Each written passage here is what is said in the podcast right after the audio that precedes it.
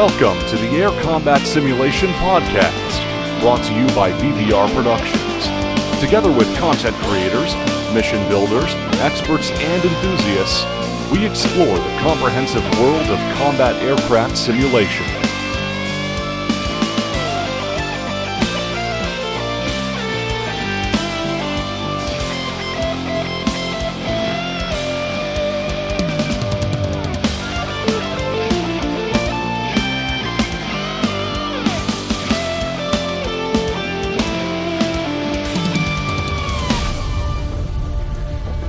Welcome, guys, to episode 14 of the Air Combat Sim uh, podcast. And today we have a pleasure to have with us uh, Casmo, um, about whom we'll speak a little bit more uh, in a moment. But first, let me introduce our well usual suspects. So, Jabbers, who's back with us. Hey, how's it going? Good to be back. Been, been doing well, doing well. Been a little while. Work's busy, keeping me busy not a lot of time for gaming in general, but uh, do what I can. So it must be horrible. it does certainly feel a lot better when I can sit down and game. Uh, but my time has lately been taken up with uh, Escape from Tarkov. I'm super addicted, so um, I've been sucked into the, the the the world of Tarkov. Yeah, I've been there too, but uh, it's too kind of stressing for me. Uh, it's certainly that. And uh, just it's enough to watch the Viva la Dirt League videos, and they're very spot on about Tarkov. But it's great. It's good fun. awesome. And Rob, hi. Hey, how's it going? Uh, how are you doing, man? Doing well. Doing well. Just uh, um, hanging out. Not much uh, going on. Just a lot of, uh, uh, I would say, uh, self isolation with a family. No uh, quarantine, but uh, just keeping it safe. You all guys are resting after Thanksgiving. Oh yeah, lots of yep, yeah, full bellies. It's something that we in Europe can't really understand. Probably, it's a big thing. It seems. Well, being thankful is a it's a it's an important thing. Yeah, I bet. So today we have a pleasure to have um, Casmo with us. Casmo is a his has a very interesting history. Uh, being, as I've seen, uh, first a tank commander, then a Kiowa pilot, and then an Apache pilot, and now a DCS player. And also, he has his own podcast. So, welcome, Casmo. If you could say a bit more about yourself, hey what I just said. Yeah, no, I mean that's that's it. You know, just culminating in a in a YouTube personality. That's what it's all built up towards. So, but uh, but yeah, I'm uh, uh, retiring right now, but I, I did fly Kiowas and I, I did fly Apaches. I don't fly them now, but um, yeah, kind of getting into the, the podcast realm and telling some stories and uh, exposing, I guess you could say, the the world to some some behind the scenes stuff on helicopters. At least that's the goal. So yeah, it's, it's exciting times. How long have you been? How, long did it take you to get from tank to uh, flying tank?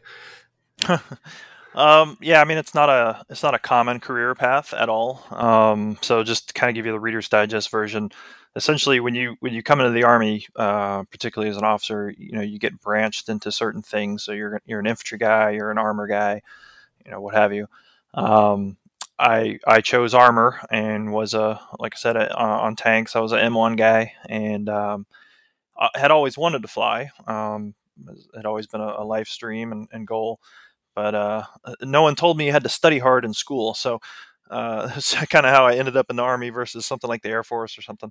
But uh, so at some point, I, I, met some guys who who flew in the army, and uh, and it, the bug just kind of got back into me. So I started looking into things, and you know, long story short, I ended up just resigning my commission um, and, and, became a warrant officer. So in the army, you have uh, commissioned officers, and then you have warrant officers, which are kind of this in between enlisted and commissioned guys. And in aviation, they are the the primary, what you would say, line pilots, the, the regular pilots. Um, whereas the commission guys, if if they're pilots, they're they're more the leadership type role. Uh, so yeah, so I just resigned uh, my commission as an armor guy and got accepted to aviation as a warrant officer. It was like a thousand dollar a month pay cut, which sucked, but uh, I got to do what I love. So went to flight school, and that takes about a year, kind of depending on what you fly.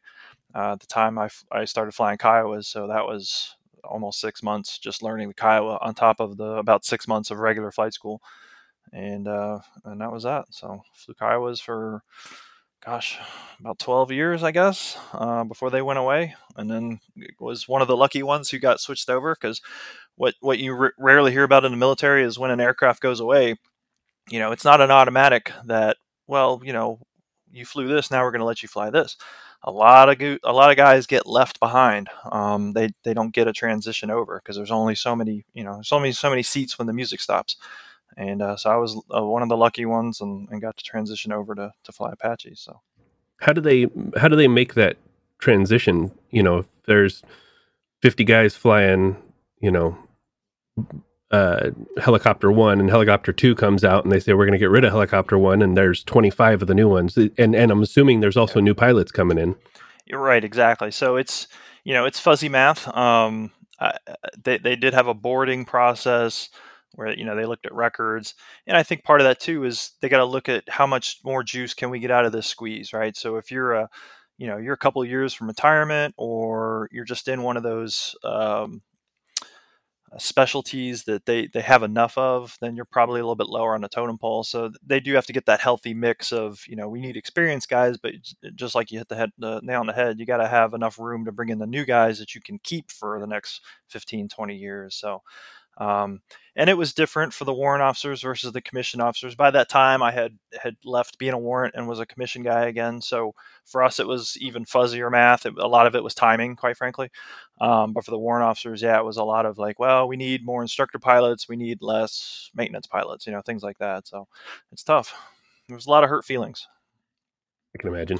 So, um, of course, we we're focused here on the air combat simulation. And so that the first, probably most natural question would like to ask is for a person flying the real thing, how do you compare that to what you experience in DCS?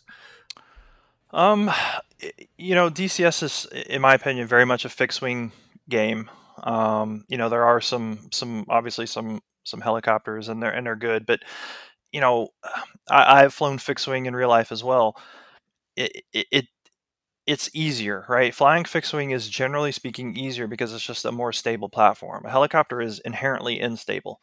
Um, computers don't like instability, so trying to make something act unstable inside of a stable system is incredibly difficult.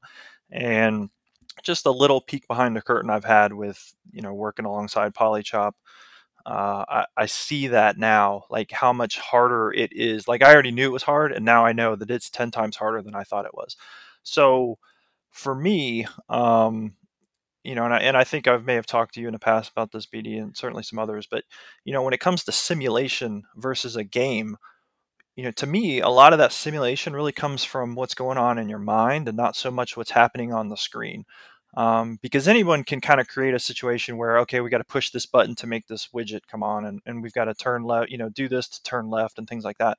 It's how you sort of operate the the the game essentially that makes it a simulation. So you know i think dcs and i think il2 are great um, components to make simulation a thing but you've got to go into it with the right mindset um, but if you're talking specifically like from a module standpoint, you know, the helicopters, some of them are, are better than others. In fact, I, I, jumped in like all of them today. I just wanted to fly around and, and kind of just see how things felt. And, you know, some of them feel pretty good. And then some of them are kind of mushy or, you know, kind of like, well, that doesn't seem right. And it, it, again, it's just really hard because a helicopter's got so many factors you know weighing on it depending on is it hovering is it flying forward is it fast is it slow um, that it's, it's really hard for developers to nail it. What what uh, what's your go-to in dcs out of the, the four helicopters we have? Not not any of the ones that are coming but but the four that we have. We have the, we have the huey the mi8 the gazelle and the uh, ka50 right Yeah, yeah. The K50 is, um, which is funny because six months ago I would have told you I hate that thing. Um, it, it, is, it is, it is not for the faint of heart. You know, it is not something that if you don't know anything about helicopters, you're going to pick that up at the store and and be comfortable with. Um, and it was funny. It took me to fly the Apache in real life to understand the K50, and I and I, I put a video about this a long time ago where, you know, it's got this complicated trimmer system which was not unlike something the Apache had. But when I flew Kiowas, we didn't have that, you know, so I didn't understand it. I was just flying a normal helicopter. And and I and I bought the K50 years and years ago, and I just I hated it. I was like, this is garbage, you know, and I just never never played it again. And then after flying Apaches, I went back to it, and I was like, oh, it's kind of like this system that we had in Apache, so it made a lot more sense.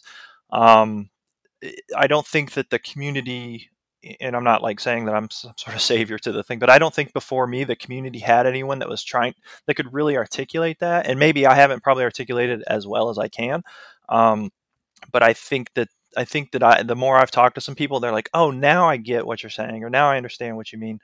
Um, but that is definitely my go-to because not only is it you know you can you can kill stuff with complicated weapon systems, which is awesome.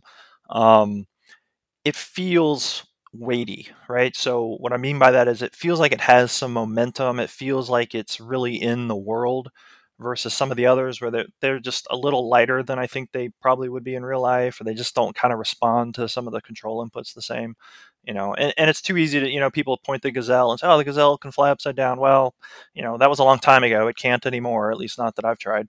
Um, but the Gazelle is a very light aircraft, and that's very hard to replicate because very light aircraft just operate uh, just incredibly differently. Um, and you know, and the Gazelle is lighter than the Kiowa, and the Kiowa was a squirrely aircraft. So, um, you know, you got to give these things a little bit of a, you know, you just got to understand what you're getting with the with the module. Let's well, let's back up to the Kiowa, uh, not the Kiowa, the Gazelle. So, um, out of all the four helicopters that are out there, I would say the K50 for me is uh, a lot of fun, and I do go to that often. But recently, in the past maybe six months, I usually get in the Gazelle, and I think I think personally I like the fact that it's fast and nimble, and um, you know I don't I don't know how well it's simulated. It to me, there's some aspects of it just visually that don't seem right, but that all that aside, um, I like the the whole idea of kind of uh, you know playing a helicopter sniper. You only you only got four bullets. Right. You got to make them count, and uh, you know you got to get pretty pretty damn close to to be effective. Um, with the Gazelle itself, doesn't isn't there also some aspects of it that are just different from the other three in DCS? Like something about the rotor. Um, the rotor itself is different, right? Yeah, the rotor turns the other way. I, I, say the other way. It doesn't turn the way that I'm used to, um, mm-hmm. which certainly threw me off because I'm putting the wrong pedal in and I'm wondering why I'm spinning. You know, um, the problem. I must say the problem. What the Black Shark has done for uh, sort of the game, it it's a single pilot aircraft, which is incredibly rare when you think about a combat helicopter. In fact, I really can't think of any others. Um, and so you're somewhat spoiled because you can do everything you need to do versus the gazelle which i i have never flown the gazelle like in a combat scenario in dcs because i, I just haven't been able to sit down and learn it all but it's a two person aircraft and it's it for a reason you know? Um, there's a lot going on in both seats.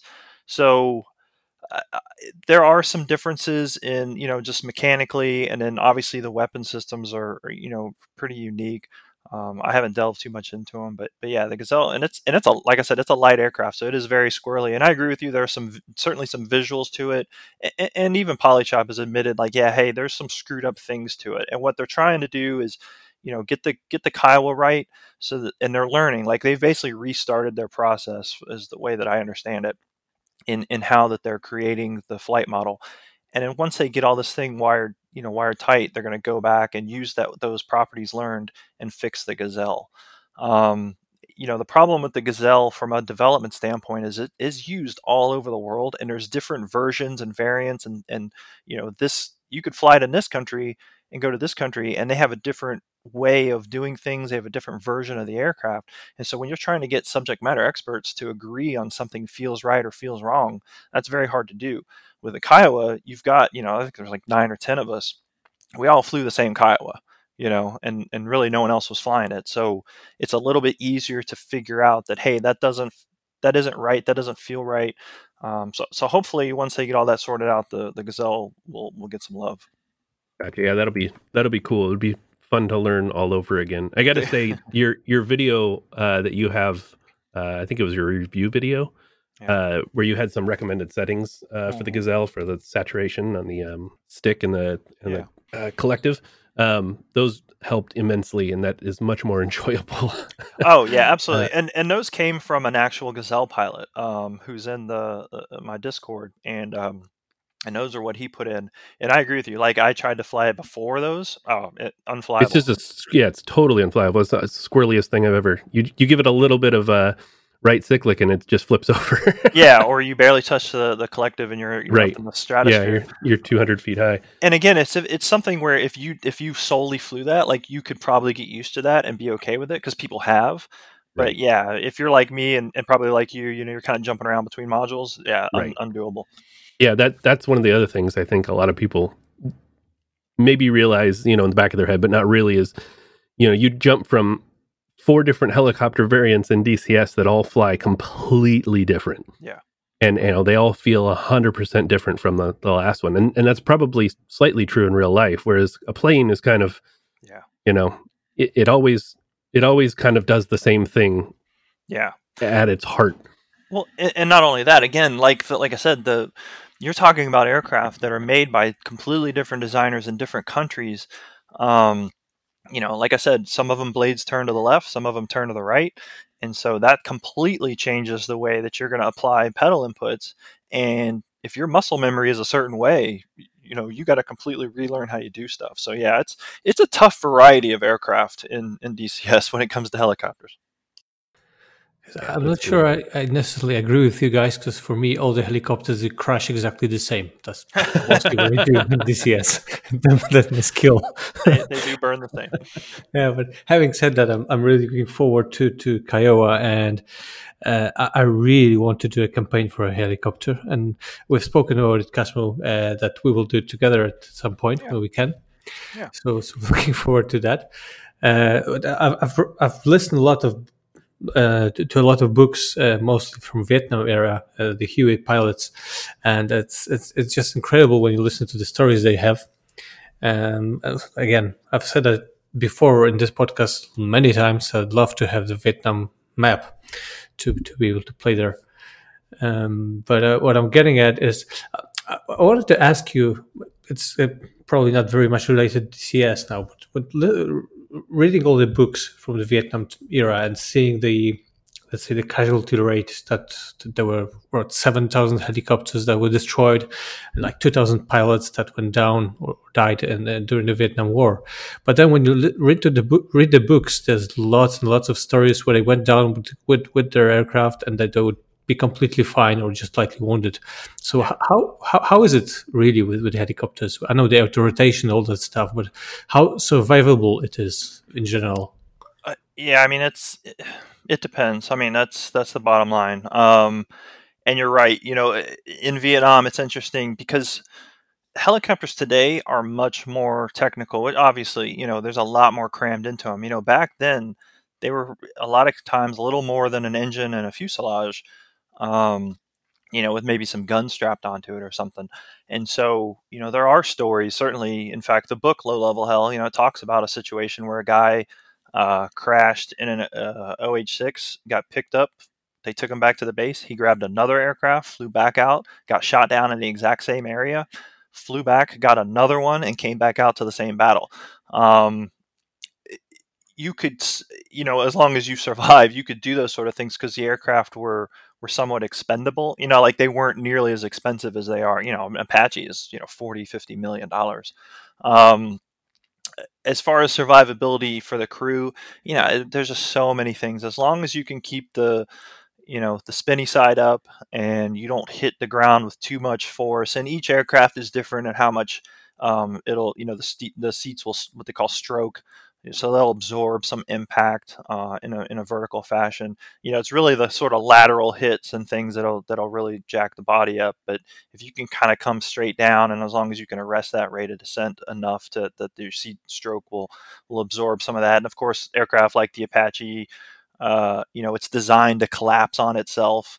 Um, for instance, the gun is designed. There's actually like a cavity between uh, the pilot and the, the front seater, and the, the gun is designed to collapse up into that cavity, so it doesn't go, you know, basically crush into the the co-pilot. Um, so these aircraft are built with survivability in mind to some extent, but again, if you know, it, it just depends on what type of damage you take, and of course, can eject. So, yeah, it's tough. Would you say there's a casually casual? I can't say it. What's wrong with me? What's wrong with me today? Uh, would you say the number of uh, accidents or mishaps or or even getting shot down and stuff is higher than than fixed wing? Like, there's got to be a ratio difference too. Do we have more aircraft, uh, you know, fixed wing aircraft versus helicopters? I don't know the answer to that. So, yeah. uh, uh, given given that ratio, is it higher on one side than the other? I I don't know. I would tell you that I I suspect helicopters have a higher ratio and and to your point of how many aircraft do we have so i'll put it to you this way the the the rule uh, you know when you get into like joint doctrine the rule says that whoever has the preponderance of aircraft that is to say which branch of the military service has more aircraft than the others shall be the um, the joint air uh, forces commander right? So so if the air force had more jets than anybody else he is the de facto joint air commander for you know, whatever, Operation Iraqi Freedom. The Army always has more aircraft than any of the other services. We never take that role on though because that's not like our bag. Like we don't have the command and control that the Air Force and the Navy does. But my point is there's always more Army helicopters than there are Air Force and Navy jets flying around. Um, I would also say that we get shot at a lot more because we're closer to where the action is, right? So, you know, if you look at the opening stages of Iraq, Afghanistan, you look at Kosovo, you know, that's when you've got your large systems, your SAMs and things like that. So, of course, the, the fixed wing guys are in a lot more, uh, you know, peril from, from threats. But once that stuff kind of gets taken off the board, you know, if you're at 10, 12,000 feet, no one's no one's going to bother you up there. And so at this point now you're you're your ratio, your threat is based solely on maintenance issues or you know you know some sort of crew situation you know you, for whatever reason you pass out or you know something happens to you. Um, but you're not getting shot down at that point. For the helicopters it's a constant because um, you're in that envelope where some dude with a rifle can shoot you. I mean i've been shot you know i mean it, it, it can happen at a moment's notice when you're not expecting it. Um, i don't know of any uh, unit that didn't deploy that didn't get aircraft shot up a lot. You know, some some aircraft more than others, but um, I, I, can't think of really any unit that deployed when things were going on. You know, like like consistently combat operations where aircraft didn't get shot up and and somebody either got shot and killed or shot and wounded. Um, so it happens a lot. Now, aircraft actually being brought down and destroyed and you know total loss and, and, and loss of the crew not nearly like it was back in, in Vietnam. Um, but I also think that they still were dealing with a lot more uh, surface to air threats back in Vietnam. And, and I, you know, I, I don't have any data to back that up, but it seems like you hear a lot more about larger caliber guns and, and, and more complex systems than, than we saw throughout the eternity, if you will, of Iraq and Afghanistan. You know, early Iraq, you still had a lot of shoulder fired missiles out there that seems to have waned. Like I can't even remember the last time I heard about somebody getting shot at with a shoulder-fired missile. Um, it's generally small arms or you know crew serve like weapons like a 50 cal or something like that. Interesting. Yeah, I guess that's uh, and, tongue in cheek where your your low level hell server name came from. yeah, well, I mean, and, and, it is inspired from the book, um, yeah. but it but it is inspired more from that from from that is where we operate. I mean, guys, I, have been shot at taking off. You know, like That's crazy. like like the asphalt on the runway kicked up, and my left seater and I are looking at it like, what's wrong with the asphalt? You know, we didn't even it didn't even register that somebody was actually shooting at us because we hadn't even left the daggum you know runway yet. So right, right. Um, uh, so that was kind of the environment that we were used to living in all the time, and it wasn't uncommon to come back and, and doing your post flight and be like, oh, there's a there's a bullet hole here. You know, a lot of times you didn't even know you got shot up. So yeah, it was not uncommon. And I guess it's still uh, probably not, not the Apache, but for Kiowa, the, the AK-47 or 74 can be really quite deadly if it hits a important element, right? I mean, it, it's so when I, I, was shot in 2006, like like physically, I was shot in the aircraft, and my aircraft took 13 to 15 rounds, depending on how you you, you counted the holes, uh, from a uh, a PK, so a crew serve type weapon, 7.62 armor piercing. In fact, I got the bullet here somewhere near me. Um, it took a ton of damage. Uh, it took rounds that took away parts of the, uh, the the engine. So compressor blades were actually found in the combustion section of the engine. They don't belong there. Um, the self-sealing fuel cell stopped being self-sealing because it had so many holes in it. Um, my chin bubble in front of my feet was blown out. One of the round that hit me actually went through the collective uh, that my right seater was was holding, and luckily it didn't go through his hand it took a ton of damage. People thought we were on fire because stuff was spewing out of the back. It was probably just fuel vaporizing.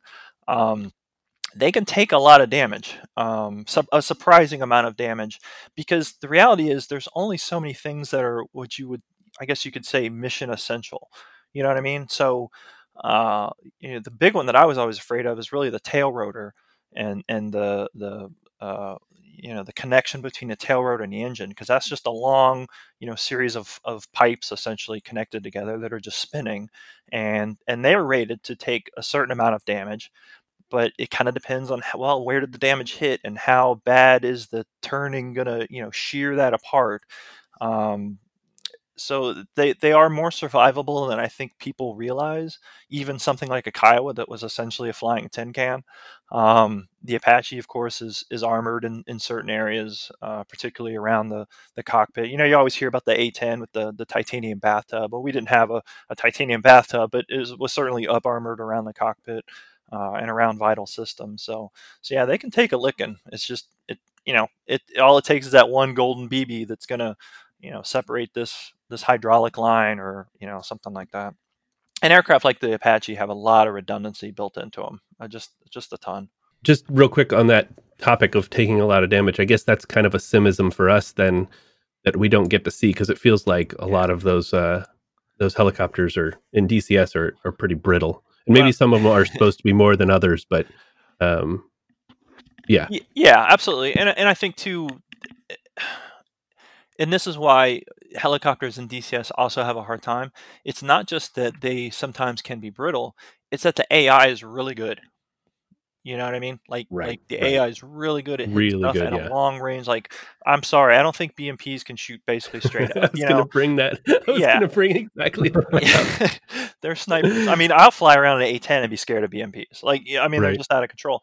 Um, but yeah, DCS doesn't do a great job in, in modeling that that ability to absorb damage because again it's very difficult to to model. I mean how far down sure. the rabbit hole can you model something to say well you got hit in the tail. Okay that doesn't mean the tail comes off you know right, versus right. well it did actually hit the spar of the tail that holds it together and it just came apart. So yeah it's it's tough. DCS yeah, it'll be a very tough environment for helicopters. It'll be interesting to see if um, the new damage model stuff they're adding for world uh, the world war ii stuff moves over to helicopters. I know they plan to bring it to uh, the more modern stuff, but mm. but the helicopters in general, I'd imagine. I mean, just based off what you're saying, um, that you know it's already hard to model. Yeah. Uh, you know, an, an imperfect or not imperfect. How did you phrase it? You phrased it as a, an unstable platform in a stable platform. Yeah. you know, and then yeah. you're, you're going to add more instability to it. It'll be interesting. Yeah, well, it kind of makes me think of uh, Flying Circus in IL-2, where you know you can have the the control cable to your ailerons get shot out, you know, and things like that. That's that's essentially what the level of damage model that you're looking for with a helicopter. Uh, and then it depends on which helicopter, right? Because the K50 has a lot more control systems, you know, computer guidance type systems inside of it versus you know a, a, a gazelle or, or, uh, well, I assume a gazelle. I don't I don't really know how gazelle's put together, but you know just push tubes and, and rods and stuff. So yeah, I don't envy the job that they have to to make that stuff work. Right. Right. Uh, Jabbers, did you just call DCS stable platform? I'm gonna take a hard pass on that one. he wasn't talking about open beta. So. what, what I wanted to ask you is said about the the tail rotor being shut off or destroyed. So th- that's where I guess the K50 shines, not having it. And how do you, in general, how do you see that um, kind of how to call it way of, of building helicopters? So instead of rotor uh, tail rotor doing this spin the rotor spinning in different directions uh, to, to like K50 has. Yeah, I'll pass on that. Um, like I wouldn't want to fly that. Like you're trading one problem for another, as far as I'm concerned. Um, and I was talking to somebody about this the other day, and, and I was like, well, I mean, there's got to be some reason for it. Maybe it's mechanically easier. And they're like, no, it's absolutely not mechanically easier. Um, I, I don't want to say it's a gimmick, but it's it's certainly testing something that that that brings value. But the tail rotor unless you're hovering or you're at a very slow airspeed, the tail rotor is really not doing that much for you. Um, so if you lose your tail rotor, it's not like it's the end of the world. It's just it just c- complicates how you're gonna how you're gonna land. Um, as long as you keep your forward airspeed up, and I, I want to say with the Kiowa, it was I think it basically told you stay above 40 knots and below 40 knots you're going to lose control uh, of the aircraft and so you would just have to get somewhere where you had the ability to do a you know basically roll uh, uh, uh a run on landing is what we call it because we had skids you know so we didn't have wheels. Um, so you would just maintain above 40 knots and just basically slide onto the ground. Um, with the apache it was a faster airspeed uh, i think the book said stay above 100 knots uh, for as long as you could, essentially. And then as you got closer to the ground, you would sort of modulate your throttle, which would, uh, you know, decrease the amount of torque coming out of the engine. And you would just kind of basically decrease the amount of torque in the engine, which would let you start descending and slowing down. And then you would just kind of roll onto the ground. So you'd probably hit the ground, I don't you know, 60, 40 knots, something like that. Um, but losing your tail rotor is not the automatic, I'm going to spin and, and crash and die. If you're at a hover, yep, it's it's not a good time, and you're going to go into the ground. Now the KA fifty doesn't have a retreating blade stall though because of it, right? You, you know, it's funny. I was I, I don't think it know. It out. It, it, to some extent, I'm sure it does, but I'm sh- and, and, again, I'm not smart on coaxial and how it works. It must have something because think about it. What happens when you get too fast in a Ka-50? It starts beeping at you. Right, right, right. So, well, I think that's because the blades slap each other. right, right, exactly. so that's what I'm saying. You've traded one yeah. problem for another. It's like, oh, yeah, I don't yeah, have retreating blade stall. I just have blade mesh. You know, which I'd rather have retreating blade stall because I could probably recover from that. I can't recover from. I don't have blades anymore, which I guess is why they gave him an ejection seat. So, right. no, the the future, if you will, of helicopters um, is to make them not helicopters, right? So that's why you've got all this tilt rotor stuff. Um, you know you had the the the designs that had the pr- the pusher props essentially where it was like a you know backwards facing prop that um w- would push you through but but you're right i mean helicopters kind of reach retreating blade stall at kind of that point that um, it's that threshold where this is this is why helicopters can only go so fast. Right right and that and that just for the listeners the retreating blade stall is when uh one side of the blade is going obviously faster than the other, and it and it you lose lift on one side, and you end up spinning the you end up going into a spin, right? Not not a not a but a roll, not a yeah, not a yaw moment. But yeah, so moment. if your blade is on the, moving from right to left, essentially your right side is advancing into the into the wind, and it's Faster. it's creating a ton of lift. Right. Your other side is not, and it just yeah, just you'll hear fighter pilots, I guess, talk about departing the aircraft departing. Right. I think I think that would probably be the best way to describe it. If you're a fixed wing guy, is at that point you're losing, and you'll get some indications. Like you're going to know it's happening. You're going to start feeling it in the aircraft. Um, and plus, two, if you're a smart guy, you you know what numbers not to exceed, and you just avoid right. it. Right. I think uh, if anybody wants to try it in DCS, you can just get up in the Gazelle, climb to altitude, and then put yourself in like a 30 degree dive. And uh, when you start rolling, try to get out of it. right. Yeah, yeah. and I'll tell you too. Um, I was talking to somebody the other day, another Kiowa guy. You know, we had some limits of saying, "Well, don't go over this airspeed." The a lot of times those airspeeds are not based on a reality of the aircraft can't do it. Um, mm. I think the Kiowa was like 120, 125 knots was our our VNE, our velocity never to exceed. You know, I've I've been well over that airspeed because I thought someone was shooting at me. Um, right. and I think that VNE was actually based on the windshield. Like it was like, well, above this airspeed, the windshield may may collapse on you. Oh, it's, it's not that the rotor system's going to fly off or something like that, you know.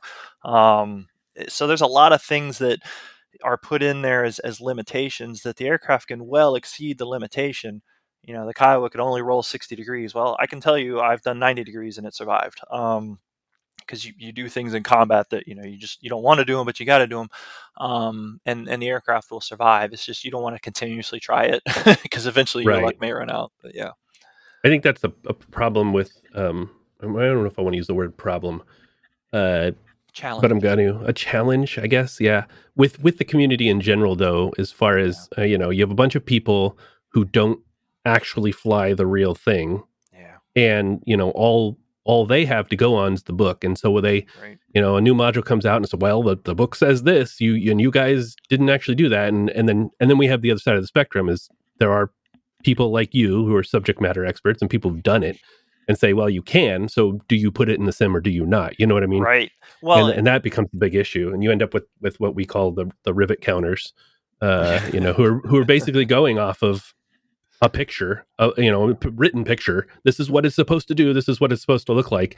and then we get into these these silly arguments. Well, and let me add to that: you're a developer, and you've got to develop. What do you develop? What do you do based solely off what the book says, or do you listen to the subject matter experts? And which ones do you listen to? Right. So that's the other challenge that um, that makes it even more complicated because you, you do have those rivet counter uh, players and and then it becomes a back and forth with developers. Yeah, and we kind of ran into this with the Kiowa. You know, they, they gave us the the recent build. I guess it was about a month or two ago, and they were like, "Hey, can you test out the hovering?" And and we were like, "Well, this this doesn't seem right," you know. And they're like, "Yeah, but from the book, this it says that at this airspeed, at this altitude, this is how much torque you should be pulling." And we're like, "Yeah, but we never looked at that at that at that time of flying the aircraft we didn't we didn't pay attention to you know whatever that number was it didn't matter and so what essentially what they're saying is you know the engineers had to put something in the paperwork but we never used that part of the data sheet to factor anything so it's like uh, sure the numbers may be correct i'm just telling you that that's not what it looks like or feels like when i go through that portion of the flight regime and right. so it, it's it's super complicated and i think i think you've kind of hit the nail on the head that people have to understand that it is not just science; it's art. Um, and that's true for wiggling sticks, and it's true for building things. Like there's a lot of there's a lot of nuance there, and it, it is frustrating, especially the Gazelle. You know, I think brought a lot of that to to the forefront with people, and they're like, well, you know, the aircraft can't do this. I'm like, well, why would you try anyway? You know, like I, I would never try to fly the Gazelle upside down so I would never know that it could fly upside down. So um, I don't know. It's it's challenging, and I don't think you'll ever reach the end of those types of arguments. They're always going to yeah. be there. And that's that's the hard part. I think you know, given any system with the, the ability to develop a flight model, you're going to develop it within the constraints of how it was used, and um, you know the the outer edges of that flight model are always going to do something goofy because no one no one knows what it's supposed to do. And, and, granted, maybe a helicopter wasn't supposed to fly upside down. But then yeah. again, why did anybody try it? Yeah. You know, nobody probably tried to do that in testing before it was released. And then, yeah. you know, the community gets it. We see the same thing, um, um, I think, with every module. I mean, like, yeah. Keepler just released uh, the F 14A.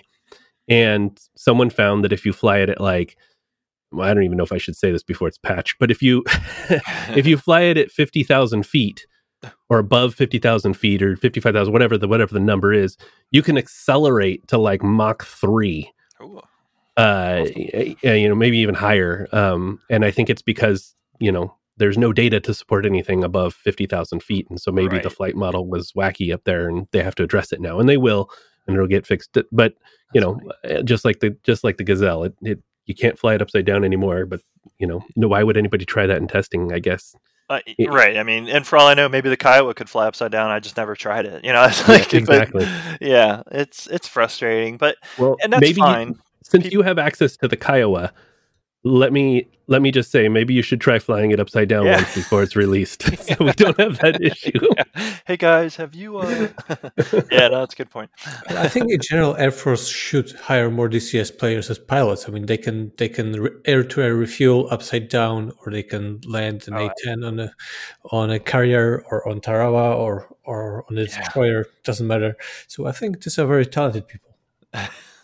I think within the community, you will find people who think that they could do that stuff in real life just because they have to. So, you know, Yeah.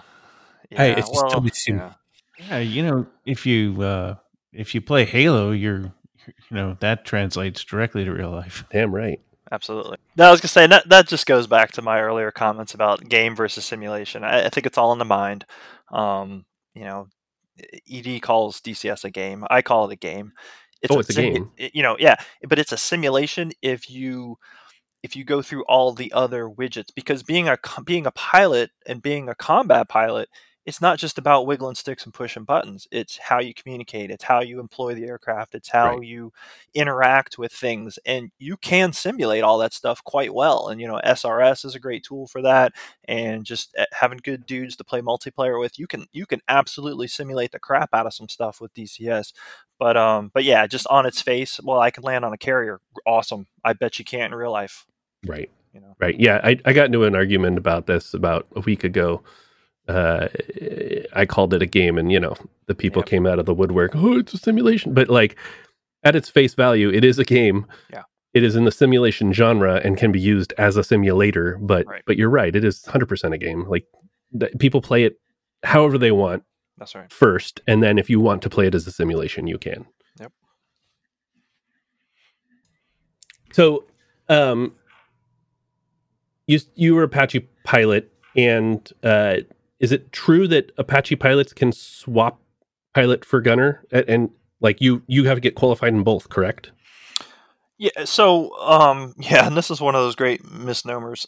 Every every aircraft, all the pilots are the same. And what I mean by that is the the left seat and the right seat in a Blackhawk, they're the exact same pilot. The front seat and the back seat in Apache, they're the exact same pilot. Meaning they've they've gone through the exact same qualification.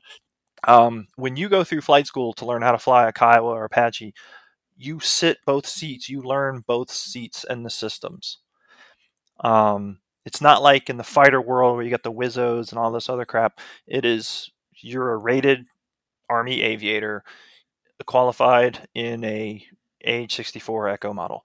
Um, so so yeah, absolutely. You sit in a front seat. Different communities do things differently as far as which seat you spend more time in based on your rank or your hour level or you know who you are. Um, I'll uh, so for a Kiowa in a, a 64, it was kind of the same. Um, your newer guys, you would ty- typically put them in the front seat in the Apache and the left seat of the Kiowa. Um, that's the the systems guy essentially, and they both have a set of controls. They can fly the aircraft from that spot, um, but their primary fo- primary focus is using the systems and the sensors and all that stuff. Um, and then as they get a little bit, you know, a little bit more experience, then they may spend more time in the back seat or the right seat, respectively. Um, but yeah, totally interchangeable. There is zero difference between the two of them, and a lot of times it's based on um, the, pilot in command is the, is really the one that makes a decision. So one of those guys is what we call the PC, um, and and that is a guy who can be uh, empowered to own the aircraft. So let's say that you know jabbers. Let's say you're a brand new guy at a flight school. We put you through all your unit training, and you are what we consider uh, readiness level one. You are a PI, a pilot. I have been in the unit for a while. I've got some some hours under my belt, and I'm a PC. You can fly with me. Um, let's say Rob, you show up as a new guy with Jabbers. You're also a PI. You two can't fly together. One of you has to fly with a PC. Um, let's say BD, he's also a PC. He and I can fly together all day long, and we'll just fight over who gets to be the actual PC and log it in our in our uh, logbooks. Um, but other than that, there's no special qualifications between the two. One is just a the PC is just somebody that's been evaluated as having a level of maturity and a knowledge of the aircraft that you can comfortably say, okay, at 10 o'clock tonight, you two are going to go fly this you know, $50 million aircraft all by yourself and go do a training flight. And if something happens to the aircraft, I can trust you to make the right judgment calls, both within regards to safe safety of the crew and the aircraft, but also how are you going to communicate with, you know, air traffic control? How are you going to uh, handle airspace issues? You know, all those things. You are alone and unafraid, you know, and you can make good decisions. So, um, I guess when you have your unit or whatever, and you have your assigned aircraft, this is let's say you're you're deployed. Mm-hmm. Do you let let's say PI aside, mm-hmm. uh, everybody's qualified to do whatever. What goes into the decision making for who you get to fly with? Because uh, I'd imagine at some point, especially if you're you know put in situations that you know things need to happen you need to trust that other guy. So you got to kind of build up a relationship, right? Or is it yeah. kind of you're flying with this guy today and tomorrow you might be flying with somebody else? Typically, the way we did it every time I was deployed and, and when I was a commander, I, I, I definitely had it this way is um, you would be set up you would be set up in teams, right? So a team would be four or maybe five people so that you had like that fifth guy was a floater and you know that way everyone gets a day off type thing. You know it kind of depends on your manning and, and what you what you're responsible for but let, us say we had four guys on a team um, the four of us let's say. It could be that you know tomorrow bd and i fly together and then the next day we'll rotate and i'll fly with jabbers you know what i mean? Um, and so when you do that and you're doing it every single day um, everyone gets comfortable with with how the other operates in the cockpit. Um, and if and it, but it also keeps it fresh where you don't get complacent because that's one of the things that'll get you is if i'm so used to you doing it a certain way i get somewhat lackadaisical about well i don't need to do that because he always does that well then eventually when I fly with somebody else, well, they don't always do that same thing. And if I'm not doing it, then no one's doing it. And so by kind of rotating it around, you keep it fresh, but you're still in a small enough group that I'm still flying with the same guy three, four times a week.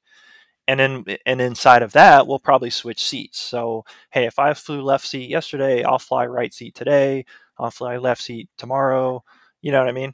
Um, so you just kind of mix it up that way. But yeah, it's it's because of our schedule when we're deployed, it's it's uncommon to really fly with a bunch of different dudes because typically you're at least linked up with a certain time schedule and it's always going to be the same four or five six dudes that are that are also on that same time schedule.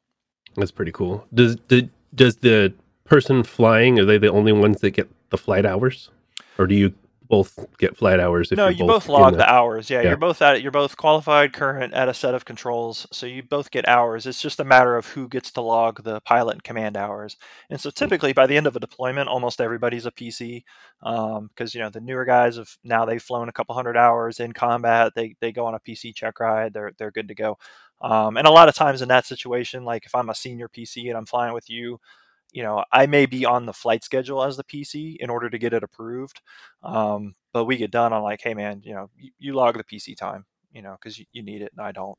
Um, at least if you're a good dude, that's what you do. If you're a jerk, right. you don't. um, uh, but yeah, and and then too, it also depends on the mission. So, for instance, I, I was never um, hung up on flying one seat or the other. But if it was like a deliberate mission, let's say we were doing um, support to like special operations or something, like we would do a lot of stuff with the Australian SAS and a lot of raids and stuff at night. I would almost exclusively, when I was the commander, I would almost exclu- exclusively sit in the left seat of the Kiowa because I didn't have to fly. I could focus on talking on a radio, using the sensors, and writing stuff down and and making big brain decisions, which is harder to do in the right seat. I can do it, um, but but it's harder to do, and I'm having to rely on the other guy to write stuff down for me and crap like that. So a lot of times I would just make the other guy be my chauffeur and just you know fly me around. Um, but if it was just I'm out just cruising and nothing's going on, it's like yeah, I'll, I'll sit right seat one day and left seat the next day. I want to ask you. Uh, I know we spoke about Ed Macy's book Apache. I know you haven't read it yet, but um, he there uh, was talking about this monocle that you use in Apache uh, for targeting for the gun and lots of other stuff. And he said basically that um, he was able at some point or after some time flying uh, to to kind of look at something, look look through the monocle with his right or left eye, and then look at something else with his other eye. And he used that trick later to scare his girlfriend or whatever, because he basically he could use eyes. I mean, detach them, and it, it sounded completely weird or crazy to me. Have you heard about it? Is it true? I uh, I hate saying that I don't believe somebody. I I don't know how that would be a thing. Um, so the monocle, and it's it, if you've ever seen the movie Firebirds, which uh, God bless you if you have, um, you know it kind of addresses the complexity, if you will, of this of this eyepiece, which is not that complex at all. All it is is a HUD on a monocle that sticks in front of your right eye. Um, so instead of having a HUD that's in front of me, like in a Ka-50, it's it's everywhere I look, um, and it fills up my entire view. And so it's not a matter of looking at two different things or trying to compare different things. You just you just have a HUD in your eye. Um, if you close your right eye, the HUD disappears. You know, um, where it gets challenging with the with the 64 is when you use the what we call the PNVS, the pilot's night vision system. So if you've ever looked at the very front of the Apache, you've got those weird little bug eye looking things. Well, you've got the two that are underslung, the big one, that's called the TADS, the target acquisition designation system. And then you've got this little bug eye looking thing on top, and that's the PNVS. That is a FLIR and that FLIR is tied directly to your eyeball. Now, front seater right and, and uh, back seater can can use either system. It's just like a flick of the switch, and they do different things. But bottom line is they both have a FLIR, and if you're flying at night, you turn on the FLIR to your your um, your HDU, you have that FLIR image in your right eye, and it's as if your right eye is sitting on the front of the aircraft, which is about 10 feet in front of you at this point and a few feet below you. Um, it is very difficult to get used to and they make it the absolute most horrible experience to learn how to use it um, with they do something called the bag and so what they do is during the during daylight hours in in uh, in your aircraft qualification course they put you in the back seat and it is completely covered in this like tarp um, there is zero light coming into the cockpit. Um, in fact, they even give you a roll of tape. And they're like, you need to close the door, look for any light spots, and fill them up because it will mess you up. You want it completely blacked out.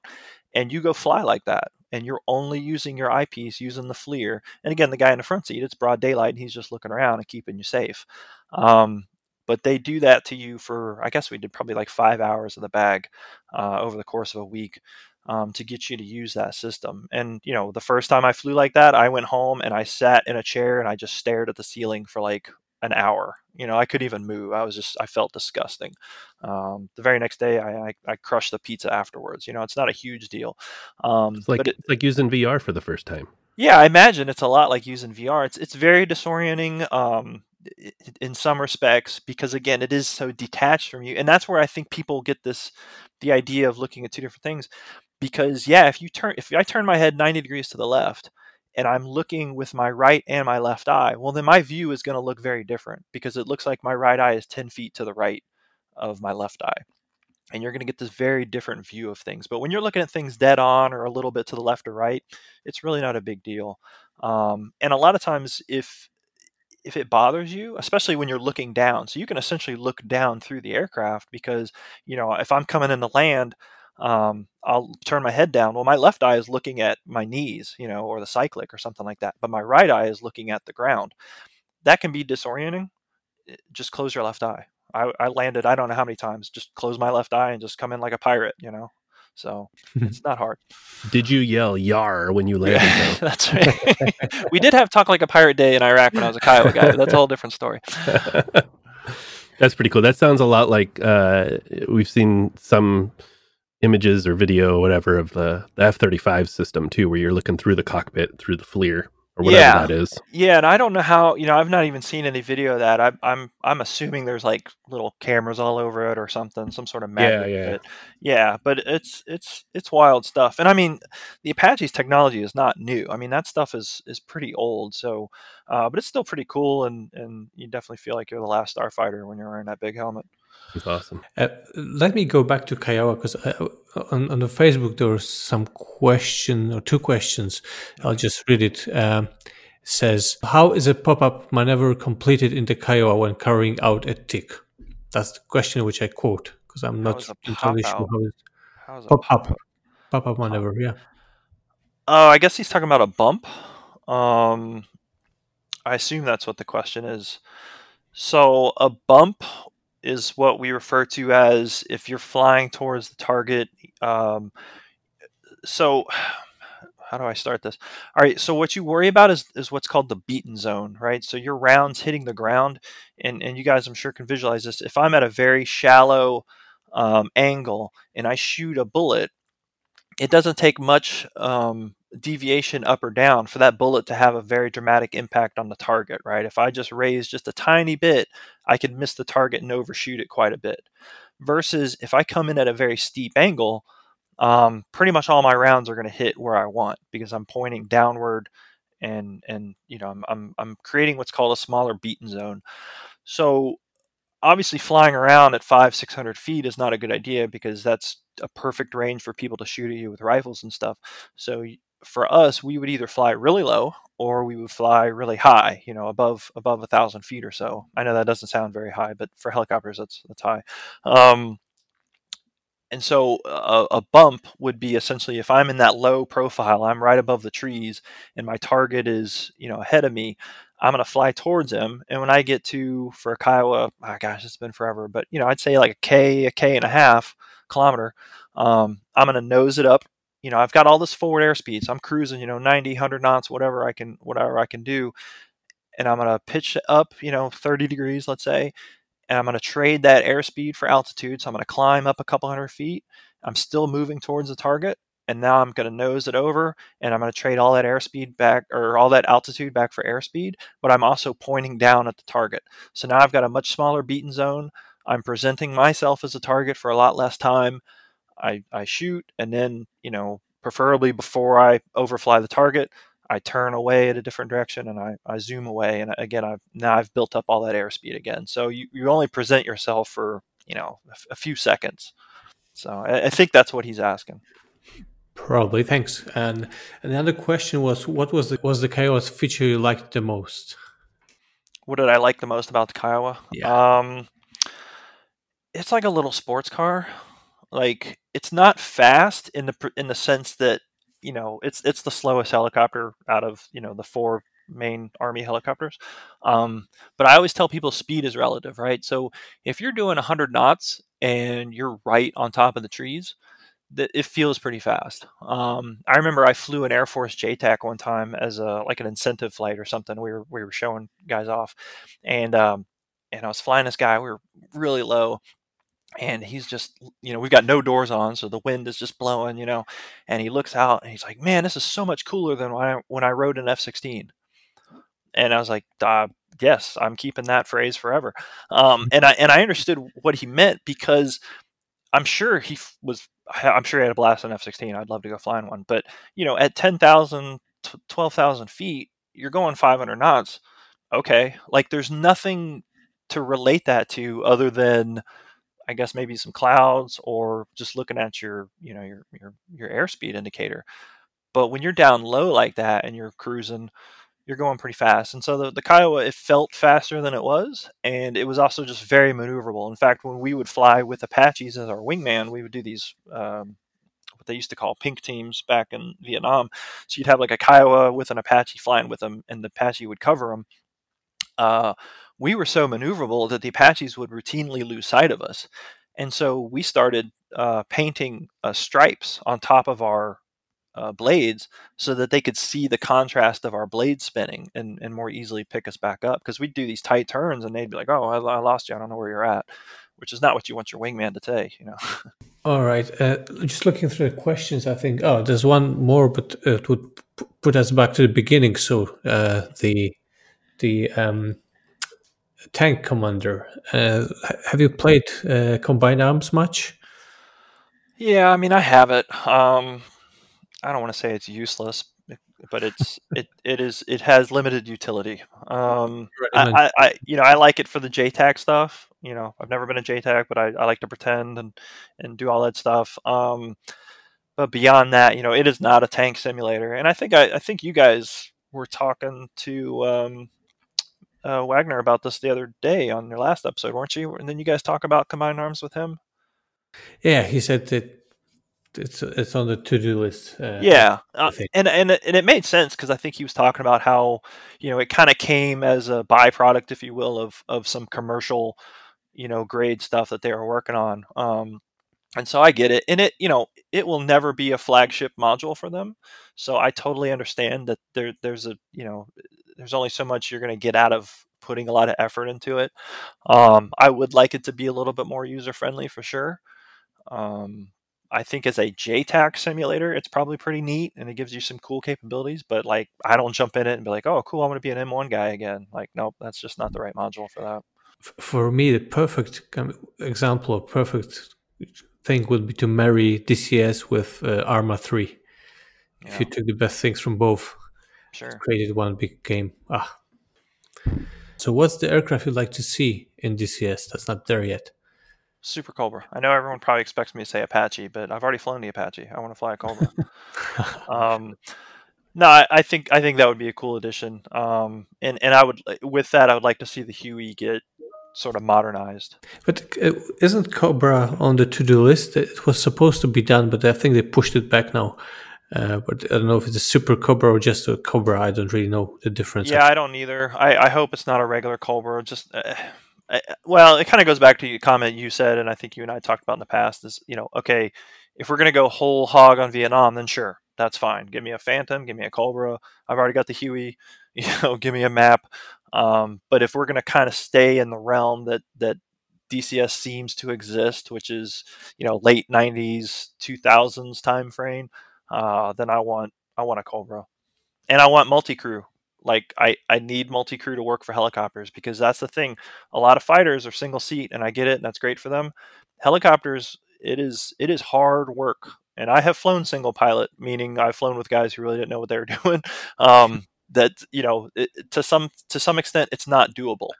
Um, you, you got it. It's it is a two person job to fly a combat helicopter. I think it's coming for for the Huey at least, uh, or it's already in. I know it probably is not there yet, but it, it's coming yeah, I think they didn't they say something like when the Hind comes out, it's going to be you yeah. know it's going to be part of the package deal. You know, we'll see. Yeah, I hope so. Oh, Hind will also be interesting. Yeah, no, I was just curious. You know, for a lot of uh, uh, pilots, uh, DCS isn't really something that they gravitate towards. Um, what about it for you? Do you like? I think uh, what I gravitate towards is uh, how well you can simulate when you have a group of of other players, of other like-minded mm-hmm. players. Um, you know, I started playing DCS before DCS World was a thing. You know, I, I had the the A10 module and I had Lomac and all this stuff. Um, and of course, you know, like any good American, I wanted to fly A10s because they're just mm-hmm. awesome. Uh, and so it was good for that. But then I drifted away for a lot of years, and at some point I came across like a YouTube video. You know, this was years ago. A YouTube video of these dudes fl- playing multiplayer and they were talking on the radio and they were going through all these procedures and stuff and i was like holy cow like there, there's a whole community for this and it got me back into the game and and and since then i never left um, so so that's what i like about it is the fact that i and and guys that think like me can get onto a server and and actually do the stuff that I'm, you know, that I had to do overseas and without, you know, the fear of it, mm-hmm. um, mm-hmm. of it going bad.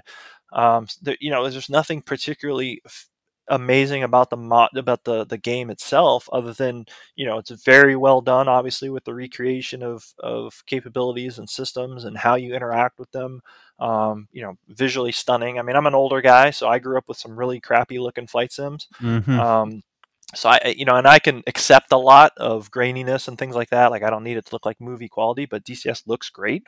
Um, but yeah, for me, it's it's not the game; it's the community around the game yep. um, that I that I keep coming back to.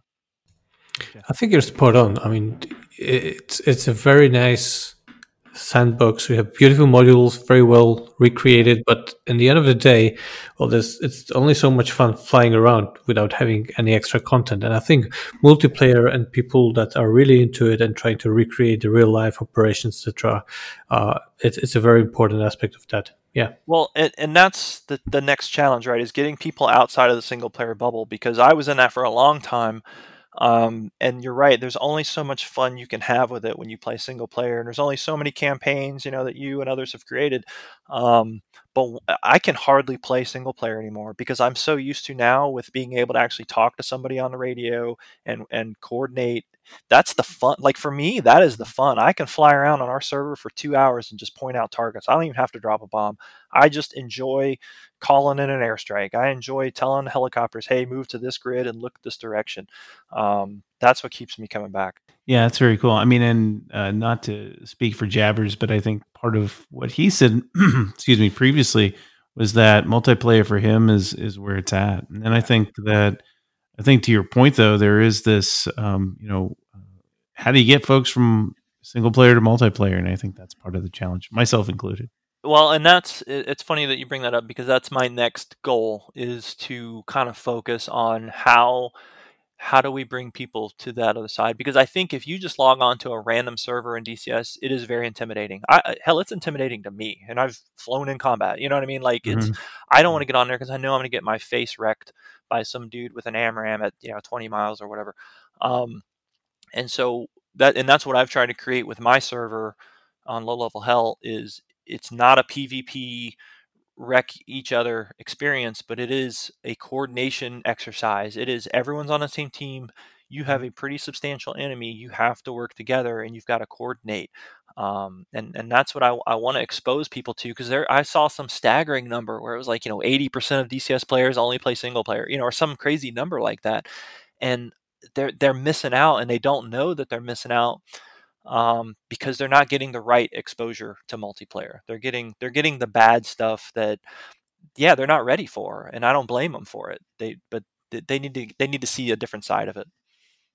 Yeah, no, that's an interesting point because I know that in my first experiences in multiplayer was to your point, getting on there, and then if I survived ten minutes, right, you know, uh, I felt pretty good, and that's not and that's not saying much, frankly. But yeah. you know, but that's part of you know part of the growth I think of uh, uh, of your skills, mm-hmm. and I think uh, but part of it I think is also getting to be part of that server community and understanding yeah. how to participate together.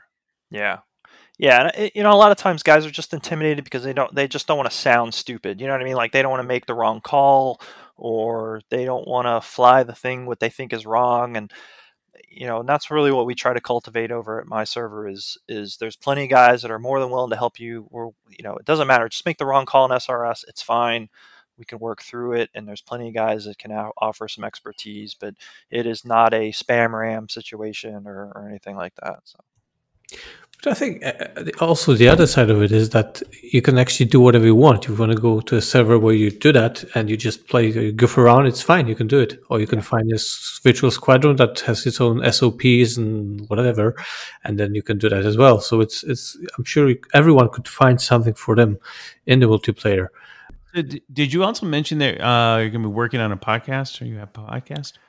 Yeah, so we just started a podcast. Um, it is called the Low Level Hell Podcast. Um, it is very similar in, in vein and scope to the Fighter Pilot Podcast. Um, you know, it's just focused on helicopters and, and really air to ground operations. Like we want to expand as we go, but um, you know, kind of to, to the point that we were talking about earlier, um, that I think there's so much that people don't know or understand when it comes to helicopters, you know, and, and, you don't have to look very far in the media to, to have at least some understanding of, of the fighter community, right? There's movies, there's podcasts, there's there's books, there's all kinds of things. But when you look at the helicopter side, it's it's very, you know, that there's not a lot there. Um, and so uh, I've kind of used this this situation and, and people I know, and, and we've kind of created you know, use it as a springboard to to build this podcast. And so we just did mm-hmm. our fourth uh, episode. In fact, I'm recording the the fifth one tomorrow. Uh, we're going to talk about Navy flight school with a guy, and um, we're just trying to expose people to to what it is like, so that we can tell those stories. You know, like I intimated to of you know I'm taking off and somebody's shooting at me I mean Mhm. that that's probably very big news to people. You know, they're like, "Oh, really? That stuff like that happened?" It happened all the time. Um, and and there are just some crazy, wild stories that so many helicopter pilots have have gone through that to the point that it's almost not even a story anymore. It's just it's it's it's Tuesday to them. You know what I mean?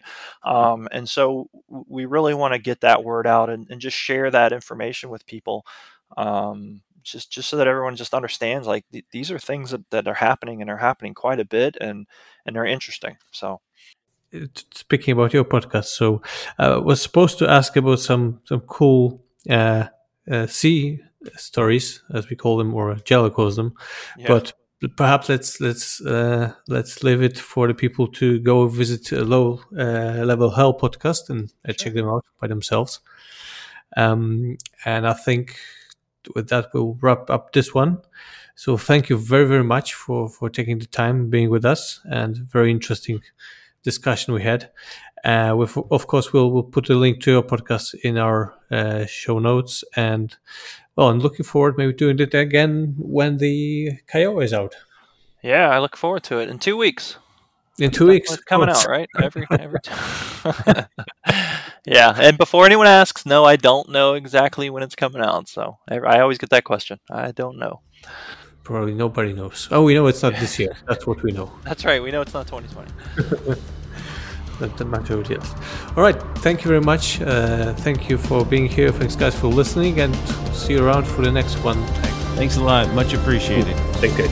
Thank you. Bye bye. Thanks for listening to Air Combat Sim. Don't forget to subscribe or tell a friend about it. You have a question, idea for an episode, or a special guest you'd like us to invite? Feel free to reach out on Facebook, Discord, or via email. Air Combat Sim was brought to you by BVR Productions.